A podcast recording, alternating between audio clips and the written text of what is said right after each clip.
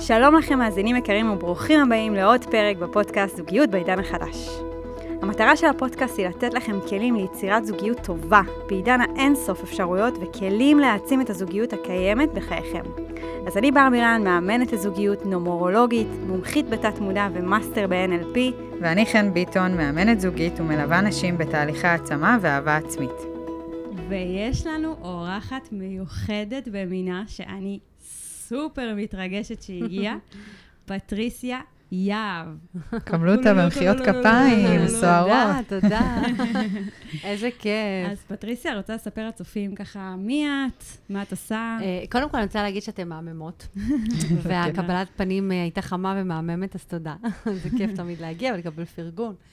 אה, אז אני מייסדת שיטת המקור, אני אימא, ויש לי זוגיות מדהימה כבר מעל 20 שנה. אה, ואני לא אוהבת להגדיר את עצמי, כי אני הכל וכלום, ובדיוק היום היה לי שיחה אה, עם אחת התלמידות, שאמרתי לה, אני מוכנה למות כל יום כדי מחר להיוולד מחדש. וואו. וואו. אז אני כל כך הרבה דברים, והאני הזה זה משהו שהוא כאילו מאוד בתוך השיטה שלי של אני המקור. וואו. אני המקור, אני הכל. אה, אז, אז בעשר שנים האחרונות אני מקדישה את החיים שלי בלעזור לאנשים, לרפא את עצמם, את הגוף ואת הנפש. Mm-hmm. פיתחתי שיטה שמדברת על אה, תת-מודע, בעצם אה, איך לרפא דרך התת-מודע, דרך נשימות מעגליות, דמיון מודרך, להגיע לנפש הכי עמוק שיש של האדם, ופשוט להתחיל לנקות ולנקות ולנקות, ו... ואני חייבת להגיד שזה עובד. זה פשוט עובד. מדהים. קודם כל, אני עפה על, המדיטציה, על המדיטציה שלך ברמה מטורפת. איזה כיף. בכלל, אני, אני אוהבת לעקוב אחרייך. אה, אז יש לנו הרבה שאלות עבורך היום. איזה כיף. אה, קודם כל, השאלה הראשונה שאני רוצה לשאול, לכן גם תשאל אה, בהמשך, אחרי זה, זה קודם כל, האם, האם יש קשר בין היכולת שלי לטפל בעצמי, ביכולת שלי להיות בתקשורת טובה עם הגוף שלי, לבין המערכת יחסים שלי החיצונית עם הבן זוג. Mm-hmm. האם יש קשר בין הדבר הזה? וואו, זו שאלה מדהימה, מצוינת במינה. uh, כן, חד משמעי, יש קשר ישיר בין כל מערכת יחסים שאת מפתחת בחיים. זאת אומרת, המערכת יחסים הראשונית היא ביני לבין עצמי. כל השאר זה שיקוף. הבן זוג שלך יהיה או אבא שלך או אימא שלך, בדיוק וואו. אותו דבר או בדיוק ההפך. כי המערכת היחסים הראשונית בתוכי זה אימא ואבא. בדיוק אותו דבר או בדיוק ההפך. לכן, הרבה אנשים קשה להם לשמוע את זה, כי לפעמים אין לנו את המערכת היחסים הכי טובה עם אימא או אבא, ואנחנו גם אומרים, אני לעולם לא אהיה אימא שלי, נכון. אני לעולם לא אהיה אבא שלי. אז מה פתאום את באה ואומרת לי שזאת המערכת יחסים שקיימת בתוכי? כן, זאת המערכת יחסים הראשונית שכילד אני צופה בה. אנחנו, אתם להבין שאנחנו כמו בובספוג של תודעה. מגיל מאוד קטן אנחנו סופגים, סופגים, סופגים, ואנחנו רואים את החיים דרך העיניים של ההורים שלנו. וואו. אז ככה אני מבינה הכל, מה טוב, מה רע, מה בסדר, מה לא בסדר, מה מותר לי, מה אסור לי, מי אני כזכר, נקבה, מה העמדה שלי. עד גיל 4, 5, 6 פחות או יותר, אנחנו מעצבים ממש את האישיות שלנו. מה שמגדיר את זה, זה ממש הילדות והמערכת יחסים בתוך הבית שלי. איך אימא התנהגה אליי, איך אבא התנהג אליי, איך אימא ואבא התנהגו אחד לשני, איך אימא ואבא התנהגו לסביבה, ואיך mm-hmm. הסביבה התנהגה לאימא ואבא. זה המודל. וואו, אני ממש מתחברת. האם יש לך דוגמה לזה? בטח. אה, בוא ניקח דוגמה זוגיות. אנחנו mm-hmm. מדברים זוגיות. אז אם אני בתוך בית ראיתי אה, אימא ואבא שכל היום רבים ומתווכחים, סיפור אמיתי של בעלי היקר, הוא גדל בתוך בית של הורים שכל הזמן התווכחו וכעסו אחד על השני, ממש ברמה של אפילו להרים אה, כיסאות אם צריך ולזרוק אחד על השני, וכל שני וחמישי אבא היה עוזב את הבית, מתעצבן, אימא בוכה. הוא גדל בתוך בית עם המון פחד, ובתוכו נוצר פחד, mm-hmm. שהוא לא ידע להסביר אותו כגדול, רק אחר כך שהוא באמת אה, טיפל בעצמו, אבל אה, זה השפיע על החיים שלו, כי הוא גדל עם דימוי עצמי מאוד נמוך. אוקיי. Okay. ודווקא מתוך המקום הזה הוא פיתח סוג של ביטחון עצמי פייק, כזה מזויף. Mm-hmm. Uh, הוא מאוד היה נראה מבחוץ, כלפי חוץ היה נראה בן אדם מאוד, uh, uh, כן, uh, נגיד ביטחון עצמי, אבל מבפנים זה ילד קטן שמחפש שמישהו יחבק אותו ויאהב אותו. אז אם אני גודלת בבית כזה, של אימא ואבא, שכל הזמן רבים, מה אני מבין על החיים? מה אני נכון. מבין על עצמי? מה אני מבין על העולם? מה אני מבין על זוגיות כזוגיות? אוקיי? אז הוא ספציפית לקח את זה למקום, אני לעולם לא אתגרש, אני לעולם לא אבגוד, אני לא... הוא לקח את זה יותר למקום כזה. יחד עם זאת, זה פגע בו, זה ממש השפיע עליו בחיים, הוא היה שחקן כדורגל, הוא לא הצליח, המון פחדים, אוקיי? זה, זה, זה משפיע עלינו בסופו של דבר. וואו. זאת אומרת, ממש אה, נוצרות התניות אצלנו, נכון. דווקא בזכות uh, מה שהיה לנו עם ההורים. זאת אומרת, בדיוק. uh, אם היה, אם אימא שלי התנהגה ככה, אז אני לא אתנהג ככה. זאת אומרת, יש שם איזשהו, אפילו קיצוניות במקום הזה. או בדיוק, או, או בדיוק ההפך. בדיוק. נכון, או שאני כאילו, אני לעולם לא אתנהג ככה, או שככה צריך להתנהג. בדיוק. זאת זוגיות. זוגיות זה ריבים, ויכוחים, ואז מה יקרה? אני מגנט לחיים שלי מישהי שתהיה מאוד דומה לאימא שלי, או תהיה בדיוק ההפך מאימא שלי, כי אני אצטרך איפשהו לשכפל את המערכת היחסים הזאת בחיים שלי, כי היא כבר קיימת בתוכי. ההתניות האלה זה אהבה שווה, מהמם. זוגיות שווה. בול. כן, לגמרי. אז אני מגנט, אה, לשאלתך, אני חוזרת שוב, אני עושה סיכום. אז אם יש קשר בין בעלי לבין המערכת יחסים שקיימת בתוכי, חד משמעית. כי אם אני לא אוהב את עצמי, בעלי לא יאהב אותי. אם אני לא אכבד את עצמי, בעלי לא יכבד אותי. מהמם. זה תמיד יהיה קשור, זה הכל שיקופים ומראות. וואו. זה קשה לתפוס. כן, אני יודעת. בסדר, אבל יש, יש מה לעשות עם זה, אנחנו היום יש נדבר מה על זה. לעשות עם זה, לגמרי. אז uh, מהמם, קודם כל זה כבר תקווה טובה לדעת את זה. כן. Uh, לא אמרנו שהנושא שלנו היום הוא בעצם תקשורת מקדמת, נכון. וחמשת הצעדים בתקשורת מקדמת. מדהים. נכון. Uh, אז אני אשאל אותך ככה, מתוך הנושא הזה, מה זה תקשורת מקדמת? אז קודם כל, תקשורת. כן. כי אני חושבת שרוב האנשים, ואני מכירה היום ממקום אה, אישי שלי, גם בתוך המשפחה וגם מהמון אנשים שמגיעים אליי, שאנשים אין להם תקשורת. בול. והסיבה שאין תקשורת, אין תקשורת בתוכי. אני לא מחוברת לעצמי. אם אני לא מחוברת לעצמי, איך אני יכולה לתקשר? אני לא יכולה לתקשר עם הסביבה שלי אם אני לא מחוברת לעצמי. עכשיו, כשאני אומרת לא מחוברת לעצמי, זה אומר למי אני בכלל? מה אני רוצה בחיים? ממש הזהות שלי, לי הזהות. טוב? מה עושה נכון. לי טוב? כן. אנחנו רצים על אוטומט מהרגע שאנחנו נולדים, עד גיל מסוים, בדרך כלל אנשים מתעוררים במשבר לצערי. רק משבר גורם לך לעצור ולהתחיל להתבונן. זה משהו שקרה לי. וואו. רק משבר. עד אז את דוהרת, דוהרת, דוהרת, בלי לשים לב. אף אחד לא עוצר רגע שנייה, מה את רוצה? מה את אוהבת? לאן את הולכת? שום דבר. אני דוהרת, דוהרת, דוהרת, דוהרת, אוקיי? ומתוך המקום הזה, איזה תקשורת בכלל אני מייצרת בתוכי, ואז התקשורת החוצה. אין תקשורת. נכון. זוגיות, אני יכולה להגיד לך, אנשים שיש להם, אה, שהם בזוגיות, קמצוץ קטן מאוד שעשה התפתחות אישית ולמד מודעות בשביל באמת להיות במקום שהוא מתקשר עם ה... היא או הוא מתקשר עם הבני, בני זוג. תקשורת מקדמת אומר לתקשר את מה שעובר עליי, בלי לחשוב מה, מה יגיד. מה הוא יגיד? מותר לי? מה, זה בסדר שאני אגיד לו את זה? אז בעצם את אומרת שקודם כל אני צריך להבין מי אני, מה הרגע שלי, לזהות את הצרכים שלי, את הרגשות שלי בתור התחלה, לתקשר עם עצמי, נכון. ומתוך זה אפשר ליצור תקשורת מקדמת. בדיוק. הבן זוג. בדיוק, כי ברגע שאני אוכל לתקשר אותי עם עצמי, מה זה אומר? אני אסביר. תחשבו על המחשבות האלה שקיימות בתוכנו, שאנחנו לא נותנים להן מקום. הן שם, הן רדומות, הן כמו מתחת לפני השטח, ואנחנו לא מתייחסות למחשבות האלה. איפה התקשורת הזאת בתוכי? אני נמצאת בעבודה, אני יושבת, עובדת, ולא טוב לי. ויש קול שאומר לי, קומי, לכי, תעשי שינוי, תעשי משהו, לא טוב לך. אני לא עושה כלום. אני לא- חייבת לשאול אותך, מתי הבנת ש... זאת אומרת, אה, אני בטוחה שהיו לכם קונפליקטים לך ולניר. מתי הבנת שזה בעצם בתוכך, שזה בך? כאילו, מה היה הרגע הזה? כשהתחלתי לעשות התפתחות אישית. לפני כן לא, אני הייתי בן אדם מרצה, עצבני, אגו מפה תאילנד, וואו. וואו. ממש, היה לי אגו. Um, ו- ואני גם באה מבית של אימא שהיא חזקה מול אבא, מצד שני, אה, לא הייתה תקשורת ביניהם בכלל, כאילו לא ראיתי יותר מדי תקשורת שם. Uh, אז, אז אני באה מאיזשהו מודל, ככה צריך להיות אישה חזקה. וה, וה, והמקום הזה לקח אותי לגברים היו סמרטוט לידי, ממש. מאז שאני ילדה, זוגיות לא הייתה הבעיה שלי בחיים. תמיד היו לי מערכות יחסים, תמיד הייתי המלכה במערכות יחסים. ניר עשה לי קצת בית ספר בעניין הזה, אני חייבת להגיד. אה, אבל זה פשוט היה מקום של, כאילו, ככה צריך, זה המודל. זה המודל, אישה פה, גבר למטה, ככה ראיתי את זה ממש ככה. ו, ו, והיה, לנו, והיה לנו המון המון ויכוחים, אבל גם מגנטתי גבר שיעשה הכל כדי לא לאבד את הזוגיות שלו. זוכרות? אבא, כן. אימא, מה כן. שהיה, לעולם אני לא אתגרש, יופי. אז מגנתי גבר שמאוד החזיק אותי בשיניים, באמת, הוא החזיק את הקשר הזה בהתחלה, כי אני הייתי במקום של כאילו, אני מוכנה לוותר בשנייה וחצי.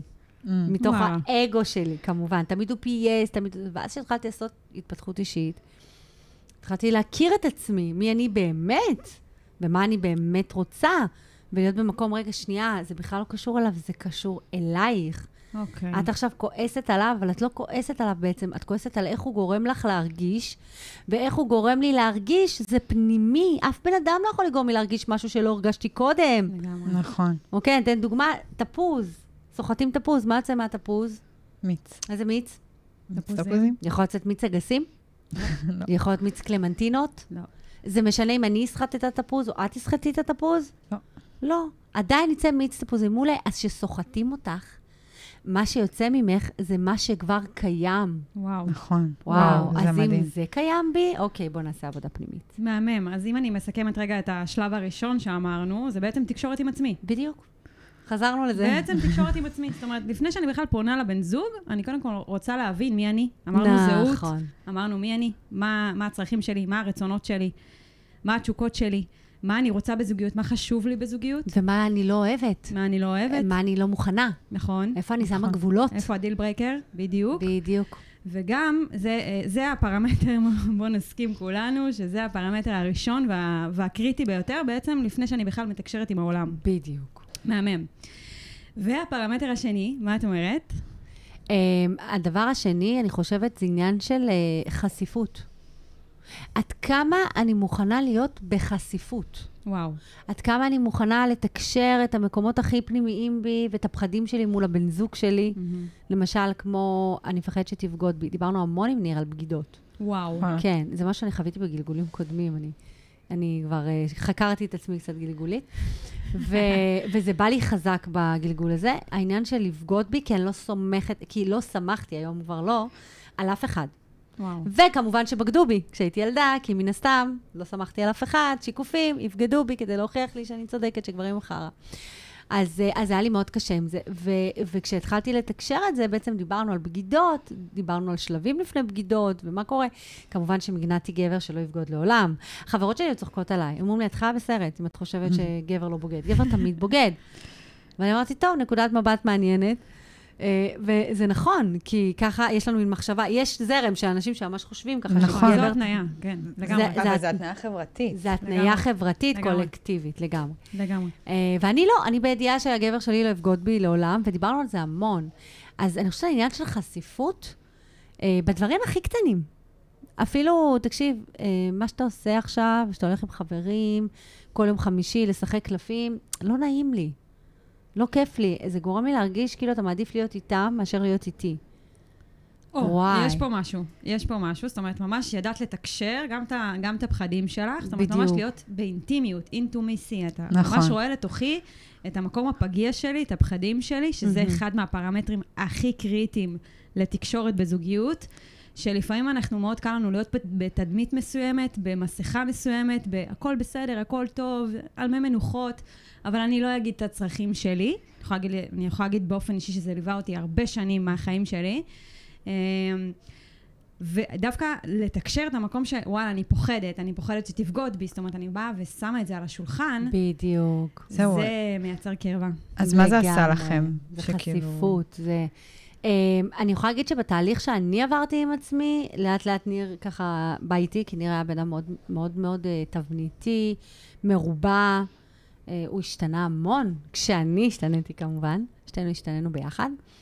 Um, בעיקר המקום הזה של, של um, לחשוף את המקומות הכי, נקרא לזה, רגישים אצלי, שאני חושפת. עד היום, דרך אגב, אנחנו לגמרי עושים את זה. עד היום, אני מאוד מאמינה שזוגיות זה משהו שמטפחים ומטפחים ומטפחים, אף פעם לא עוצרים. אנחנו נכון. 20 שנה ביחד, ואנחנו לא מפסיקים לטפח את המערכת היחסים הזאת.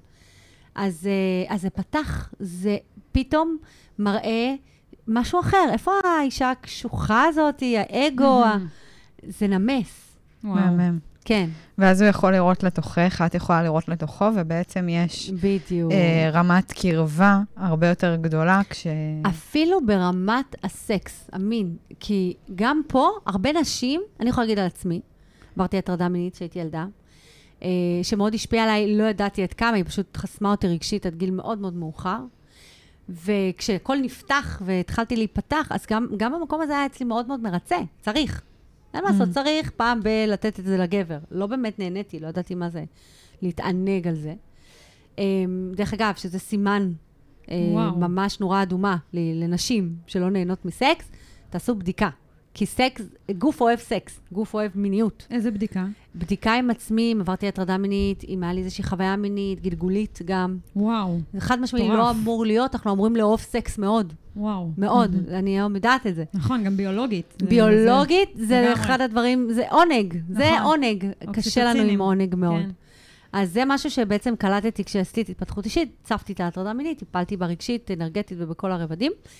ובעצם גם שם ידעתי להגיד מה טוב לי, מה נעים לי, מה לא נעים לי. גיליתי. שכל העניין הזה שגבר קופץ עלייך, לא, לא, לא, אל תקפוץ עליי, אני אנסו אותי בהרבה גלגולים, תשחרר אותי מהר, אבל זה לא עושה לי את זה. אבל כמה נשים, כי כשאני מדברת עם התלמידות שלי, אז אמרות לי, יואו, פטריסיה, אני אף פעם לא חשבתי על זה, חשבתי שפשוט משהו בי לא בסדר, שכשהגבר קופץ עליי עכשיו, שבשבילו זה תאווה ותשוקה, אז בשביל, אני הייתי מתכווצת כמו, כמו שאתם מדמיינים עכשיו איזה משהו מתכווץ.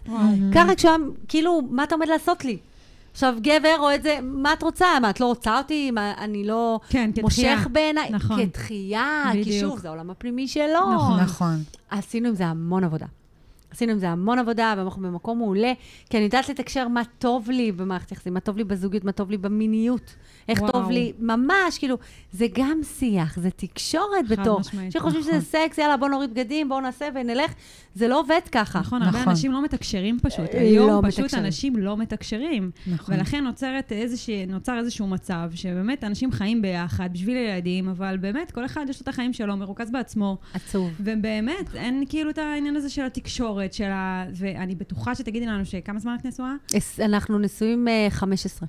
15 שנה, אז אני בטוחה שאתם עובדים על הזוגיות כל, כל- הזמן. כל הזמן. אז זה משהו שגם מאוד חשוב, שאם אנחנו באמת רוצות אה, זוגיות שהיא באמת לאורך שנים ש... ושהיא טובה, זה משהו שאנחנו צריכים לקחת בחשבון, שזה, אם אנחנו רוצים באמת השקעה. תקשורת טובה ובאמת קרבה, זה לדעת לעבוד על הזוגיות ולקחת את זה בחשבון עוד לפני שנכנסים לקשר הזה. לגמרי. לגמרי. אז אה, אני חושבת שזה השקעה והשקיה. כאילו, זה כמו צמח שאם את לא רוצה שהוא ימות, צריך ל- לתת לו מים ו- ואור ומה שהוא צריך כדי שזה ימשיך להתקיים בטוב. לגמרי, לגמרי. מסכימה. ושלוש, אה, בר. אני שואלת את פטריסיה. כן, אז, אה, אז אני חושבת שזה יושב על אה, הודיה. הודיה, להיות בהודיה על הדברים הכי קטנים, גם בתוך מערכת יחסים, כי שום דבר לא מובן מאליו. נכון. שום דבר לא מובן מאליו, ו- וכשאני מודה עליך, אנחנו צוחקים על זה, כי כשהוא אומר לי, אני אוהב אותך, אני אומרת לו תודה. עכשיו, כי אהבה זה משהו שהוא מאוד אינטרסנטי. כאילו, כשאת אומרת לבן אדם, אני אוהבת אותך, יש לך רשימת מכולת מה את לא אוהבת אצלו. נכון. אבל כשאת אומרת לבן אדם, תודה, אין שום רשימת מכולת, זה תודה. אז את אומרת לו גם בחזרה? כן, ברור. אני אוהבת אותך, והוא אומר לי גם תודה, אנחנו צוחקים, יש לנו קטע שאנחנו צוחקים על זה. אה, ו- כי- כי זה- כי זה כל כך נכון, להיות בהודיה על מה שקיים כרגע בחיים שלך, על המערכת יחסים, על. הזוגיות, על התקשורת. אנחנו מדברים על זה המון, ואנחנו אומרים, כמה אני בהודיה שבחרתי אותך כ- כפרטנר לחיים שלי. אנחנו, אנחנו תמיד בוחרים אחד בשני כל יום מחדש. וואו. זה בחירה, זה. בחירה לבחור כל נכון. יום מחדש בבן זוג. זה, ואנחנו עושים את זה, ו, ואני יכולה להגיד לך שהיום ה, הוויכוחים שלנו הם כל כך שונים. כי זה כבר לא בא ממקום של את מעצבנת אותי עכשיו איך שאת מתנהגת אליי. אין לנו שיח כזה. כן. אני לא יכולה לעצבן אותך, אתה בוחר לכעוס. אז אה, תבדוק עם עצמך. למה אתה בוחר לכעוס. עכשיו, כשהתחלתי עם זה, זה היה קשה. זה היה ממש. קשה. הוא היה בטוח שהתחרפנתי, מה זאת אומרת? אני כועס עלייך, את מעצבנת אותי. מהמם. אני אומרת לו, לא, אני לא יכולה לעצבן אותך. הרי אתה, אתה לא יכול להרגיש משהו שלא הרגשת קודם. מדהים. כן. והיום, היום אנחנו כבר במקום אחר. לפני כמה שנים זה היה, זה היה לא פשוט. היה לנו אפילו משבר מאוד גדול במערכת יחסים שלנו. לא מזמן. כי, כי, כי יש פה עניין טיפה, לפעמים נפתח פער, ואני פוגשת את זה המון, של נשים שנפתח להן פער, הן הולכות, מתפתחות, עושות, והגבר נשאר מאחור, נכון. ואז את באה עם איזשהו mindset חדש של אני ואני ואני, נכון? כי אני רוצה... ציפיות. בלי שהוא. הבין בכלל מה עשית. ואיך התקדמת, איך כאילו, התקדמת? ומאיפה מה את? רוצה? מאיפה את מביאה לי אור ואהבה עכשיו? היית רגילה לזרוק עליי נעל. מה עכשיו אור ואהבה? אנשים לא יודעים איך לאכול את זה. חד משמעית. נכון. ואני פגשתי, לצערי, הרבה זוגות שהתגרשו. אחרי כמה. שנים התגרשו, כי אה, נפתח פער מאוד גדול, והאישה הפכה להיות מטפלת.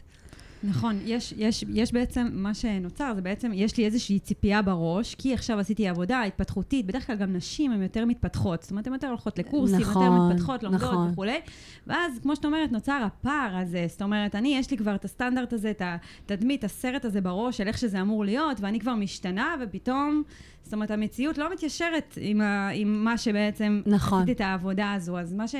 מה שאפשר לעשות עם זה, זה באמת uh, תיאום ציפיות. זאת אומרת, מה אני מצפה, כמו, שאמרת, כמו שאמרנו מקודם, מה אני מצפה ומה הוא מצפה. זאת אומרת, באמת להביא את, את המקום ששני, ששני ה... כי כל, באמת, כל, כל בן אדם יש לו את הקצב שלו, כל בן אדם יש לו את ההתפתחות שלו, את, ה, את הזמן שלו ככה להגיע נכון. לתובנות.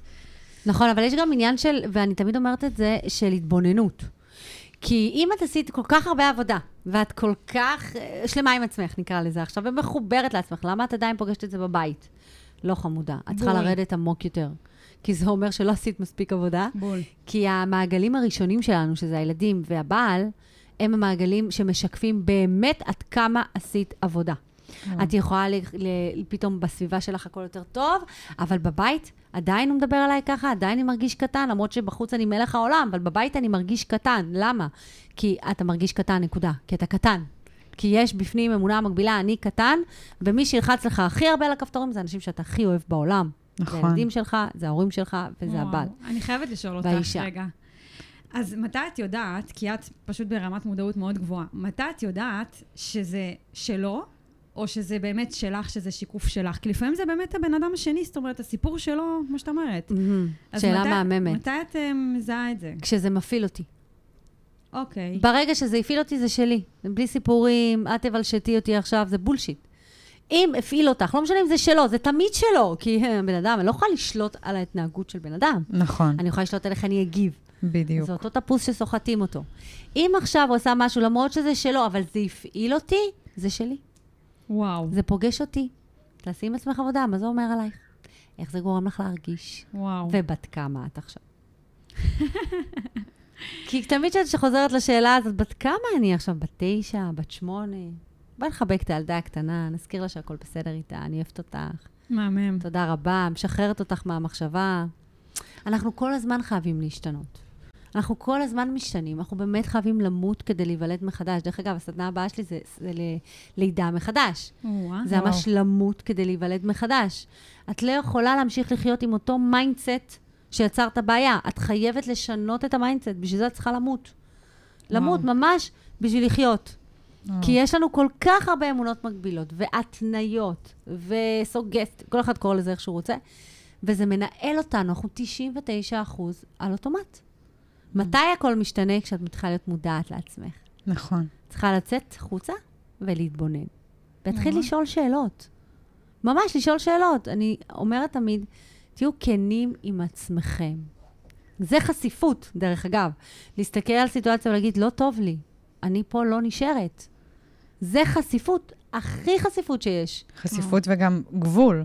זאת אומרת, אני לא נשארת פה, זה מתוך איזשהו מקום חזק של רגע, זה הגבול שלי, וכאן אני עד כאן. בדיוק. זה מדהים וזה רמה גבוהה באמת, אה, אני ממש מסכימה עם כל מה שאת אומרת, אה, של להתחיל להביא דברים למודע, כי רק מתוך המודעות התחל, אפשר להתחיל לעבוד. בדיוק. אה, ואני רוצה להגיד גם שכל המקום הזה של את משתפת ואת מעריכה את מישהו, אז כאילו יש גם, דיברנו על הפער בעצם, שאחת, שאת מתקדמת בחיים שלך, עברת שינויים, הלכת לקורסים, עשית וזה, עשית עבודה פנימית, וואלה, התקדמת, בן אדם נשאר באיזשהו מרחק. נכון. ברגע שיש שיתוף, אז אפשר הרבה פעמים לגשר את הפערים האלה, ואז אפשר לא להתגרש גם. נכון מאוד, וזה מאוד תלוי בבן אדם שאת. עד כמה את חזקה. אני עשיתי את זה עם ניר. מעולה. היה לנו פער בהתחלה, הוא בכלל בא מעולם, אה, הוא, הוא מהנדס. אז הוא בא מעולם מאוד תבניתי ואקסלים, ואני רוח, כולי רוח, תמיד הייתי. ו- ו- והיה שם איזשהו פער, נפתח פער שהוא אומר, רגע, מה קורה? את קמה בבוקר מאושרת, את הולכת לישון עם חיוך. ואת 14 שעות מחוץ לבית, איך זה הגיוני? אני עובד פחות ממך ואני כולי מתוסכל. וואו. כן, זה היה לו קשה מאוד. ואז חייכתי, ואמרתי, אני מסכימה איתך. הגיע הזמן שתתקדם. אתה חייב להבין מה אתה רוצה באמת לעשות. בבא, אבל עשיתי תואר, אני מהנדס, אני עובד, והרוויח מלא כסף, ובאמת, היה לו איזשהו טייטל כזה, הוא הגיע ממש ו...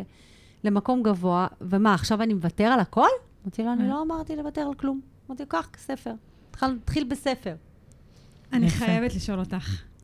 קודם כל, את מאוד, כמו שאמרת, אני מאוד מחוברת לעולם הרוח. נכון. זאת אומרת, יש לך את המקום הטיפולי. מאוד. זה כבר בדיפולט שלך, כאילו, לגמרי. כזה ב-DNA. איפה זה פוגש אותך ביחסים? כי מאוד קל לנו להביא, אנחנו כנשים, מאוד קל לנו לבוא, במיוחד גם בקשר חדש, אם אני לא מודעת לזה. נכון. אני יכולה לבוא בקטע טיפולי של אני באה לטפל בו. וזה משהו שמאוד יכול לחבל את היחסים, כי אם אני מטפלת בו, אז מה הוא? מטופל. לגמרי, לגמרי. אז, אז איפה זה... זה פוגש אותך ביחסים שלך? אני יכולה להגיד שזה היה לא פשוט, זה בדיוק המשבר שדיברתי עליו. זה היה לא פשוט, כי אז הוא אמר לי, את, את לא המטפלת שלי, את אשתי.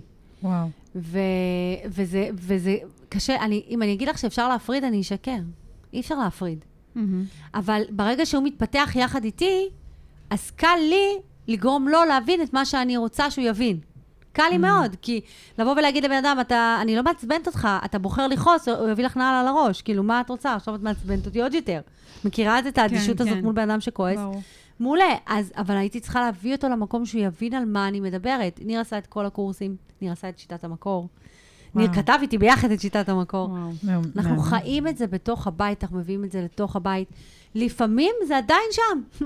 לפעמים הוא עדיין אומר, את לא המטפלת שלי, את אשתי. יואו. עדיין, ואז אני, ואז אני עושה עם עצמי עבודה. אני נושמת ואומרת, נכון, אתה צודק, אבל אני רק משקפת, אל תשקפי לי. ולפעמים גם הבנתי שהוא לא רוצה כלום, הוא רוצה חיבוק. כאילו, תקשיבו, זה מאתגר, אנחנו עובדים ביחד גם. אנחנו ביחד כל היום. כן. הוא, הוא נמצא איתי בעסק, אנחנו ביחד בעסק, אנחנו מרצים ביחד, אנחנו...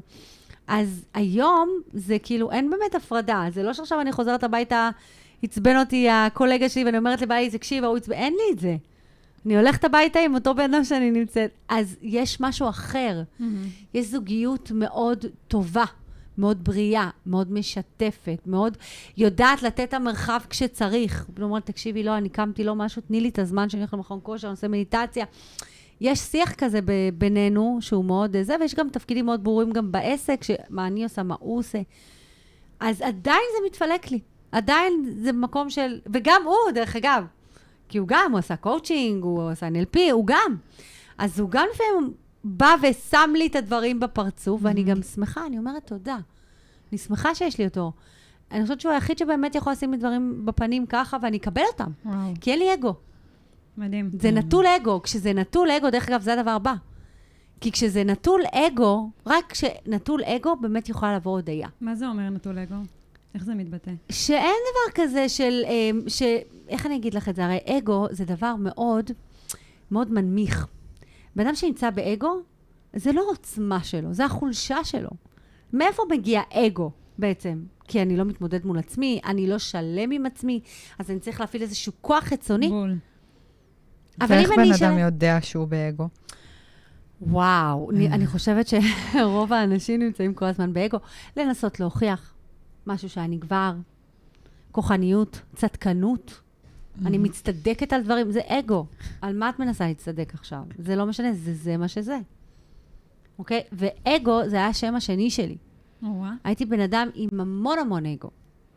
אז אני יכולה להגיד שאני הבנתי שאין טעם בעצם להיות באגו, כי מה, אני מתנצחת עליו, ואין אמת אחת. יש אמת פנימית. אז יש מצב שמה שאתה חושב, אתה, אתה צודק, ומה שאני חושבת, אני גם צודקת, וזה להסכים לא להסכים. מהמם, נכון. וזה גם בסדר. אז אם אני רגע אסכם, אז הפרמטר השלישי זה בעצם הודיה, פרגון, גם לתת נכון. פרגון, לתת כזה הערכה, באמת, אנחנו... הודיה מגיעה נכון, עם פרגון. הודיה, פרגון. כשאת מודה למישהו, את מפרגנת לו בעצם. בדיוק. כי אתה כאן בשבילי, תודה רבה. זה כמו לפרגן, אתה... בדיוק, וזה בעצם לוקח אותנו לצורך הבסיסי ביותר, למה, למה אנחנו בעצם בזוגיות? כי אנחנו רוצים להרגיש שייכים. זה בעצם יושב על צורך בשייכות, שזה בעצם הסיבה לרוב הדברים שאנחנו לגמרי. עושים בחיים. ולא להרגיש לבד. נכון. ואהובים. זה נכון. שייכות, לבד ואהבה. לגמרי, ואז אמרנו, עוד היה פרגון, מאוד מאוד חשוב ככה, אפילו ברמה היומיומית, לחזק. לפרגן, לחזק, לתת ככה תחושה טובה גם, ל, גם לצד השני, ואמרנו, הרביעי זה בלי אגו. נכון. בסדר? יש לך איזה כלי לתת ככה... וואי, יש לי. כלי מטורף שאני משתמשת בו, הוא לא פשוט. אוקיי. אה, הוא דורש אה, עוצמה פנימית. אני קוראת לזה עוצמה פנימית. לוותר זה עוצמה פנימית, תמיד. להיות במקום של להוריד את המחסומים. יש לנו כזה בבית, שהילדים מתעצבנים, אני אומרת לה, יאלי, תנשמי עמוק ותורידי את המחסומים. כי כשאנחנו כועסים, מתעצבנים, נעלבים, נפגעים, תמיד זה כי אכפת לנו מה יגידו, אין מה לעשות, נכון? אנחנו יצורים כאלה שיותר אכפת לנו מה יגידו מה שאנחנו חושבים על עצמנו. ו- ואני לימדתי מה זה אומר עליי. אוקיי, אז הוא אמר לך סתומה. מה זה אומר עלייך את סתומה? אז היא אומרת לי, מה? אומרת לה, לא, באמת אני שואלת. היא אומרת לי, לא. אז למה זה מעניין אותך? תורידי את האגו, זה לא רלוונטי. ולהיות במקום של להוריד את המחסומים, כי כשאני נפגעת, אני נאטמת. וברמה האנרגטית, בלי שהעין יכולה לראות, יורד מחסום. וואו. זה ממש מחסום. ברמה הלא מודעת. ברמה הלא מודעת, את יורדת עם מחסום, ואת כבר באותו רגע שמת על עצמך מסכה. אפשר לראות את זה, לנתח התנהגויות של אנשים כשהם כועסים ורבים, וכמה פעמים אנחנו אומרים דברים שאנחנו לא מתכוונים לומר, כי האגו ירד, כי מחסום שם...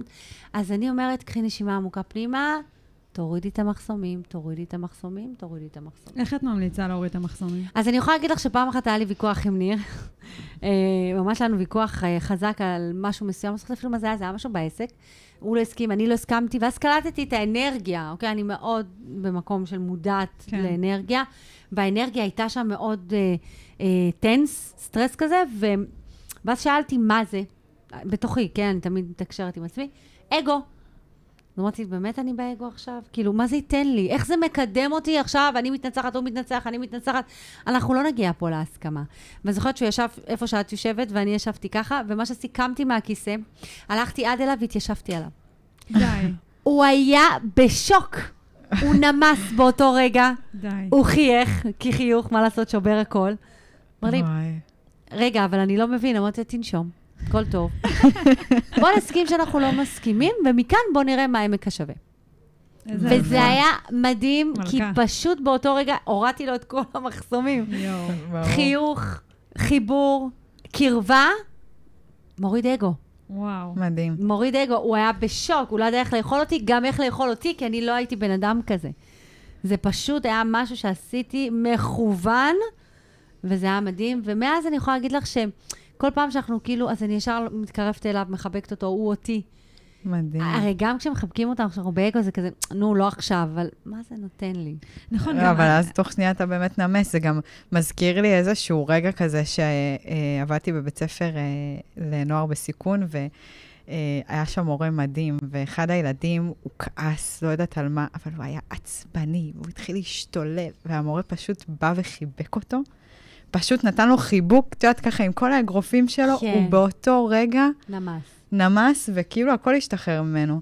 וזה ממש מדהים, כאילו, שעשית הפעולה הזאתי, בדיוק הפוך מכל מה שמצופה, מכל מה שזה, ואיך זה משחרר. אז אני גם רואה את זה כמקום שה, שאת אומרת, במקום אגו, תכניסו ויתורים. בדיוק. כאילו. ה- המקום של הוויתורים, של הרגע לשחרר, כי אני חושבת, אני בזוגיות שלי שואלת את עצמי הרבה פעמים, מה, לאן זה מקדם אותנו? כאילו, אוקיי, אז אנחנו רבים, רבים, טוחנים מים, ואז לאן? כאילו, אז מה בדיוק. יצא מזה? אז מה, אז אני אצא צודקת יותר, אז הוא יצא צודק יותר. מה בסוף נשאר? נשאר שנינו. אז אני אומרת, אוקיי, קח את זה, סבבה, שלך.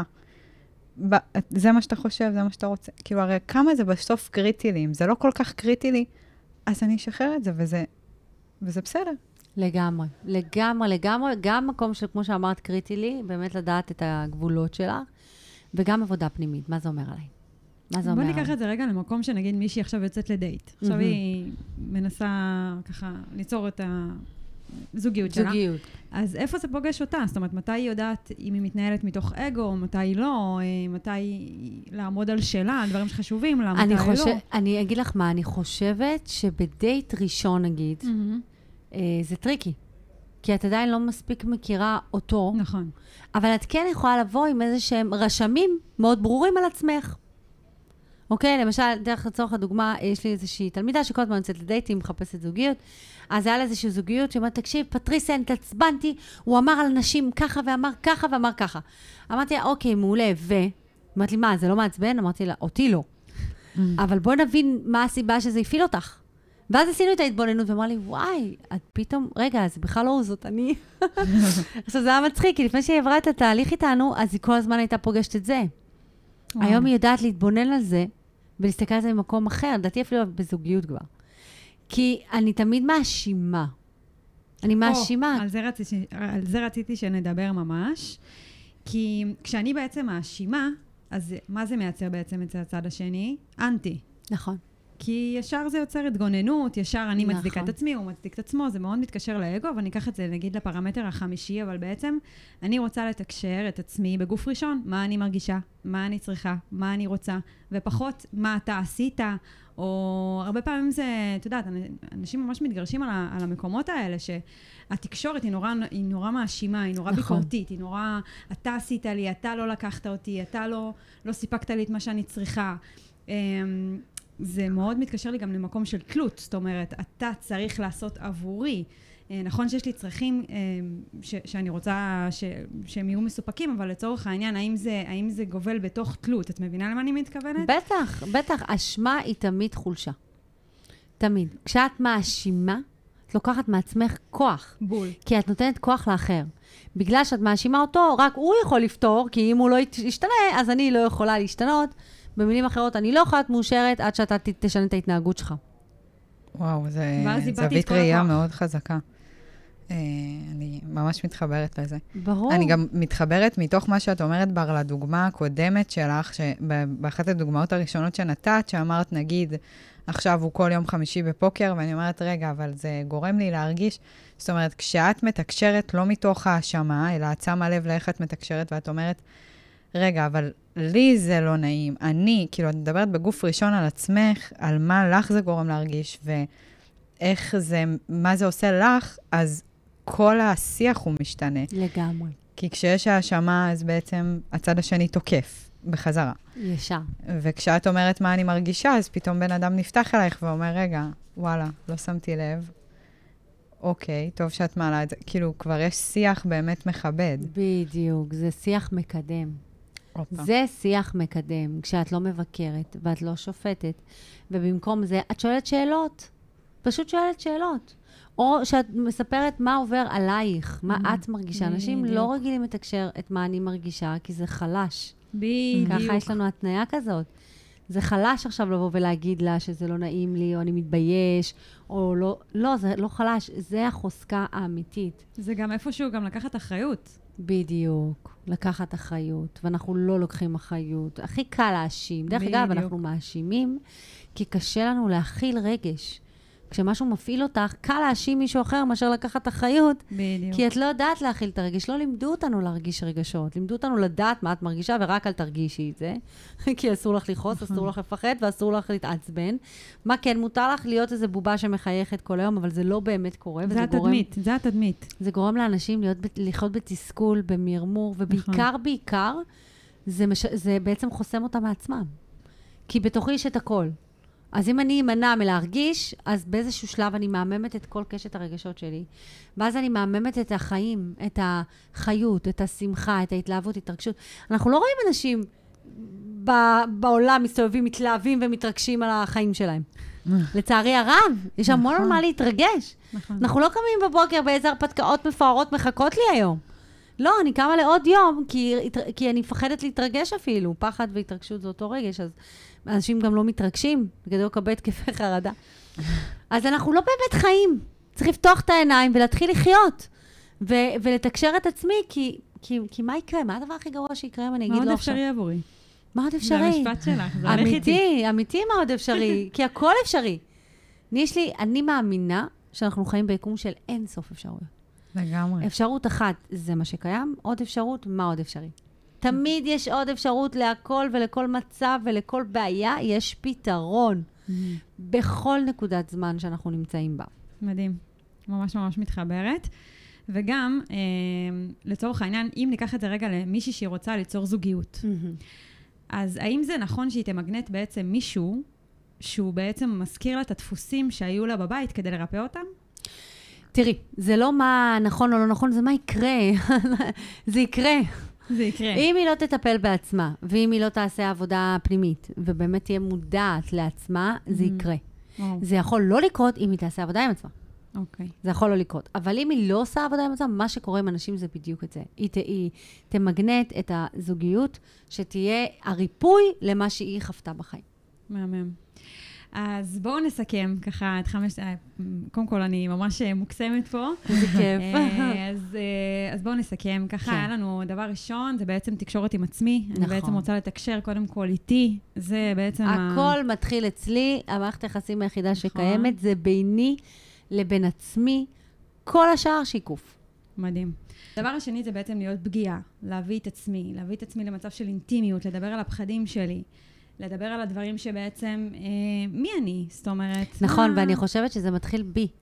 כשאני מוכנה להודות ביבלות שלי, Mm. אז אני אהיה שלמה עם עצמי ואני אוכל אה, להוציא את זה החוצה. מדהים. ואמרנו, הפרמטר השלישי זה זה בלי אגו. זה- בלי אגו. בלי אגו. בלי אגו, אנחנו לא רוצים להיות עם אגו. אה, אמרנו לעשות על זה עבודה, להוריד את המגננות, להוריד את כל הדברים האלה. בדיוק, להוריד את המחסומים. בדיוק. והרביעי, הרביעי... הודיה. זה הודיה. הודיה. זה ממש. לדעת לפרגן, לתת מחמאות, זה ממש ממש מקרב, זה ממש עוזר לתקשורת מקרבת בין בני הזוג. מאוד, מאוד, להיות במקום של הודיה, על המערכת יחסים הזאת, על הזוגיות, על התקשורת, שום דבר לא מובן מאליו. עצם זה שיש לי זוגיות, כמה אנשים אין להם זוגיות? נכון. וגם על מעשים קטנים. אני חושבת ממש. שכשאנחנו מודים על מעשים קטנים, אנחנו מרימים את, ה, את היחסים לגבהים, במיוחד כש, נגיד, כשמישהו עושה מחוות קטנות. כי Mhm. לכל דר, אחד יש דרך שונה להביע אהבה. כשבן אדם מולי מביע אהבה בדרך שלו, ואני רואה את זה כמובן מאליו, לא בטוח שהוא ימשיך באותה רמה ל- לספק לי את זה. כשאני אומרת תודה, גם מתחבר לי למה שאת אומרת על ה... על ה לקום בחיות. זאת אומרת, כשאני מודה על עצם קיומי, על היקום, על מה שיש לי, אז כשאני מודה גם לבן זוג שלי על הדברים הכי קטנים, הוא הביא לי פרח, הוא שם לי שיר מיוחד, הוא אה, לקח אותי למסעדה, גם דברים שאנחנו עושים כל שבוע, אבל אני מודה על זה, וואו, זה מרים את זה. זה כאילו... נכון, גם. גברים, יש להם צורך בחשיבות. זאת אומרת, ככל שאנחנו יותר מחזקים להם את המקום הזה של החשיבות, שהוא מרגיש חשוב, זה בעצם נותן לו חיזוק חיובי להמשיך לעשות את זה. לילד הקטן שבו. בדיוק. זה, נכון. זה המקום, גם לדעת את הגבר שלך. נכון. זה ממש אה, לא- מודעות לדעת את הגבר שלך. נכון, לא דיברנו גם על הצרכים של הגברים, גם להם יש צורך לשמוע את הפרגונים האלה, גם להם יש, גם להם יש את הצרכים משלהם. כי אנחנו נשים, אנחנו קודם כל נדבר על נשים. אה, נכון, לגמרי. אני חושבת גם, אה, גם להרגיש נאהבים. יש פה את העניין של, דרך אגב, זה עוד משהו שמאוד עבדנו עליו, זה המקום הזה של, כמו שאת אומרת, החיזור. האישה רגילה שגבר מחזר אחריה, נכון. וזהו, וגם, וזה קורה, ואז כשגבר לא מחזר, יש לי בדיוק אה, זוג שאני עובדת איתם על זה, אז כשהגבר לא מחזר, אז זה כאילו, מה, הוא לא הפסיק לאהוב אותי, אבל למה את הפסקת לחזר אחריו? ואולי גם את צריכה קצת לחזר אחריו. כאילו, מי מתחיל את הסקס ומי מבקש את הסקס, זה גם חשיפות. נכון. זה גם חשיפות, אוקיי. כי מה, אם אני, אם אני אתחיל את הסקס, אז זה לא קטע של כאילו, כאילו זה מוריד ממני כאישה, ממש לא, זה מעיף אותך לגבהים. זה משהו שאנחנו צריכים להיות מודעות אליו. עוד פעם, יש כאלה שזה לא בא להם בטבעי וזה בסדר, אז בשביל זה לומדים דברים. ולהיות מודעת לזה שוואלה, היום אני אתחיל את הסקס. אבל לא בהתחלה. לא, לא בהתחלה, אבל לא בהתחלה. אני אגיד לך מה... לא, לא, אני לא מסכימה איתכם בכלל. אני? חושבת שזה אוקיי. בכלל לא משנה, זה כמו מי משלם דייט ראשון, מי משלם דייט שני. זה אותו דבר, זה אמור להיות ביחד, אמור להיות פה שותפות. זה סתם התניות ואמונות מגבילות שגבר צריך לשלם, שגבר צריך להתחיל סקס, זה לא נכון. אתם יודעים שאני התכוונתי להציע לניר נישואים. וואלה. כן, הוא הקדים אותי בשבוע. אני כבר הכנתי שיר, אני הכנתי, הכי מצחיק שהוא עשה את זה באותו, באותה דרך, הוא, הוא הציע לי נישואים, אבל, והוא ידע, כי אבא שלי סיפר לו, אני התאמנתי על שיר, ואיך אני עושה את זה, ואיך אני מציעה לו נישואים, והוא בינתיים קנה טבעת והכל, וכבר מכין הכל, ואני לא יודעת. וואו, מטורף. תראו את הסינכרון שהיה, אני התכוונתי להציע לו. וואלה. ארבע שנים כפרה, אתה לא מציע, אני אציע. לכן אני אומרת שזה זה כל כך יפה, אני חושבת שזה יפה. זה יפה שאישה מתחילה, זה יפה שאישה משלמת. זה אחרת, זה זוגיות בעידן החדש. אנחנו, נראה לי נסכים שלא נסכים על זה. אני אגיד לך מה. זה בסדר לגמרי, אבל אנחנו רק ניתן את הזווית גם מהצד ש... כאילו, אני אתן את הזווית מהצד שלי, אה, שיש מקום שלא השתנה, גם בעידן של היום, גם בשנת 2023. אה, זה, מש... זה המוח הקדום שלנו. נכון. והמוח הקדום של הגבר, בבסיס שלו זה לכבוש, אוקיי? מהמם. זה, זה זה שהולך וצד את הטרף ומביא אותו. עכשיו, לאישה יש לא מעט תפקידים, כן? זה לא שהיא עכשיו אה, יושבת על סלע ההר ומחכה לאביר. לא, היא גם עושה, ויש לה אה, את הניהולים שלה, וזה לא השתנה. עכשיו, היום לגברים אין יותר מדי דרכים לחזר. אם תחשבי על זה, אנחנו כל כך עצמאיות. יש לנו רכב משלנו ועבודה משלנו, אנחנו מתפרנסות לבד ואנחנו עושות הכל לבד. אז המקום הזה הוא ספציפית, כאילו לפחות בהתחלה, בגלל זה אמרנו בהתחלה, שיהיה, אני לא מדברת על המין, כי בזה אני מסכימה איתך, אה, בהתחלה ש, שהגבר קצת יותר הוא זה שיהיה ביצר הכיבוש, כדי שהדברים אחרי זה יהיו בשותפות, אבל כדי שהוא ירגיש שהוא השקיע מאמץ בדבר הזה. ואחר כך, כן, ברור, גם גבר צריך את האישורים שלו, גם גבר צריך את ההדדיות הזאת מהצד השני, נכון, לגמרי. שאני גם רוצה ואני גם מעוניינת בך, והיום אני מתחילה את הסקס. אני אסיים בסיפור קצר. מישהי שהגיעה אליי, שהיא הייתה אה, רגע לפני לעשות את כל העניין של הקפאת אה, ביציות, והיא הייתה בת 40, 40, 41. היא אומרת לי, אה, פטריסיה, אני כבר, אני, אני רוצה ילדים, רווקה, בת 41. אני רוצה ילדים, אז אני מקפיאה, אני עושה, את- התחלתי כבר לברר, וזה, אז אמרתי לה, אוקיי, עכשיו יש לי שאלה, את באה אליי, באה לתהליך. אם אני אומרת לך שתוך חצי שנה את מכירה מישהו, מתחתנת, מביאה ילדים, את עדיין רוצה ילד ממבחנה? כי זה מה שהיא רצתה לעשות. אז היא אומרת לי, ברור שלא. אמרתי, אז את מאמינה שאת מסוגלת? אז היא אומרת לי, אני כבר איבדתי תקווה. וואו. אמרתי לה, אוקיי, אבל את פה אצלי. אז תני רגע, חיכית עד עכשיו, חכי עוד חצי שנה, לא יקרה לך כלום. ממש ככה אמרתי, הכנסתי לה את זה לתוך המוח, וכל התהליך, בשיטת המקור, התהליך אצלי הוא ממש חליפות טיפול. אני מתאימה לאנשים לפי הבעיה שיש להם. ממש יש לי חליפת טיפול, סשנים ספציפיים מדויקים שקשורים בנושא. ועבדנו על זה, ותוך כמה חודשים הכירה מישהו, היא חובקת שתי ילדים, דרך אגב. יואו, מדהים. והכירה אותו, והיא נכנסה להיריון, בדיוק יצא קורונה, אז הם לא. התחתנו, אבל זה היה פשוט מדהים. ו- וכמובן שאני הייתי אורחת הכבוד בחתונה. זה היה מרגש בטירוף. זה העניין, שהיה לה כל כך הרבה התניות על זוגיות, ודווקא מתוך מקום של בית מאוד חובק ואוהב, הפוך, לא בית קשה, בית כן. מאוד אוהב שחנק אותה. אז היא ראתה את זה, זה כאילו, אתם לא מבינים איך תת-מודע עובד, הוא כזה עסיסי, הוא כזה לוקח את הדברים הפוך. יש לי משפט שאומר, הכל הוא ההפך מה שהוא נראה, ושום דבר הוא ההפך מה שהוא נראה. כי דווקא בית אוהב וחובק יצר אצלה התניה שהאהבה היא חונקת. Mm. אז למה שהיא תרצה להיות בזוגיות? קיצר, עבדנו על הזוגיות, והיו- ו- ומהר מאוד היא הכירה מישהו והתחתנה ונכנסה להיריון, ויש לה שני ילדים כבר. ואז אני אומרת, זה אפשרי. וואו. אוקיי? זה מדהים. אפשרי, זה אפשרי, כי ברגע שאני נמצאת במקום שאני מוכנה, אני מוכנה לזוגיות, אז אני פשוט ממגנטת את זה, זה בא לבד, זה מתנקה. זה מתנקה ומגיע עד ככה אליי. מגנטת אותנו. לגמרי. האמת שזה היה מגנות זה מדהים, היה זה היה הדדי. זה היה מגנות מדהים. כן, זה, זה העניין, זה מגנות, וזאת מדיטציה. מדיטציה זה להשתמש בכוח הפנימי שלנו בעוצמה הכי גבוהה שיש. תעלי. את זה ל-100 וולט, זה בעוצמה הכי גבוהה שיש, כי יש לנו כבר את הכוח הזה. למה לא להשתמש בו? הרי אנשים, מה הבעיה? הם חסומים מבפנים. הכוח הזה הוא מאוד מאוד מאוד קטן, הוא לא מספיק חזק, לא כדי לזמן, לא כדי למגנט, לא כדי להיות במודעות. אבל ברגע שאני מסכימה לשחרר את החסימות האלה, וזה חשיפות, אה. להיכנס פנימה, לגעת בפצעים של הילדות, כי זה מתחיל שם, אין מה לעשות. אז הכל מתחיל להתנקות, ו- ו- וניסים גלויים קורים. מדהים. וואו. וואו. תקשיבו, אני עפתי פה בפרק הזה, אני כולי. כן. מתרגשת. אז קודם כל, אני רוצה להגיד לך תודה. תודה גם לחן. תודה רבה לכם. תודה שבאת להתארח. ולבר. ויש תודה לך איזה. מסר לתת ככה? כן, המסר שלי זה החיים קורים בכאן ועכשיו. החיים קורים בכאן ועכשיו, זה הכל. מה שהיה, היה לא רלוונטי. מה יהיה, הוא לא נודע. מה שקיים זה הרגע הזה שיוצר את הרגע הבא. ונקודת הכוח נמצאת עכשיו. זה אומר, אם ברגע זה, לא משנה מה הרזומה שלי, מה העבר שלי, אני יכולה לשנות, אני יכולה לבחור אחרת, ואנחנו כאן כדי ליהנות ולשמוח ולחיות, ו- ופשוט מאוד לחיות את החיים במלואם. אמן. וואו, וואו, וואו. את אישה מדהימה, וואו. מדהימה, מדהימה. ממש. תודה. חנו, שאת רוצה להגיד כמה איזה מילים? כיף. אני רק רוצה להגיד לך תודה, כאילו, זו זכות שבאת לכאן, איזה ו- וממש זכות לשמוע את, ה- את מה שיש לך להביא. אה, והבאת פה באמת הרבה מאוד דברים אה, שככה יכולים לעזור ולהשפיע הלאה לעולם איזה ולאנשים. כיף. אז אה, תודה. ממש תודה. תודה לכם, בנות. יאללה, יאללה. אז שיהיה לנו לחיי תקשורת טובה במערכת היחסים. אמן. בדיוק. אחרי יום טוב, חיים טובים ורגעים אה, קסומים. בדיוק. אז יאללה, ביי. ביי ביי. זהו להיום, חברים וחברות. מקוות שקיבלתם ערך מהפרק. אם אהבתם, נשמח שתשתפו ותפיצו הלאה לחברים וקרובים, כדי שנוכל להגיע לכמה שיותר לבבות ולהפיץ קצת אור. נתראה בפרק הבא.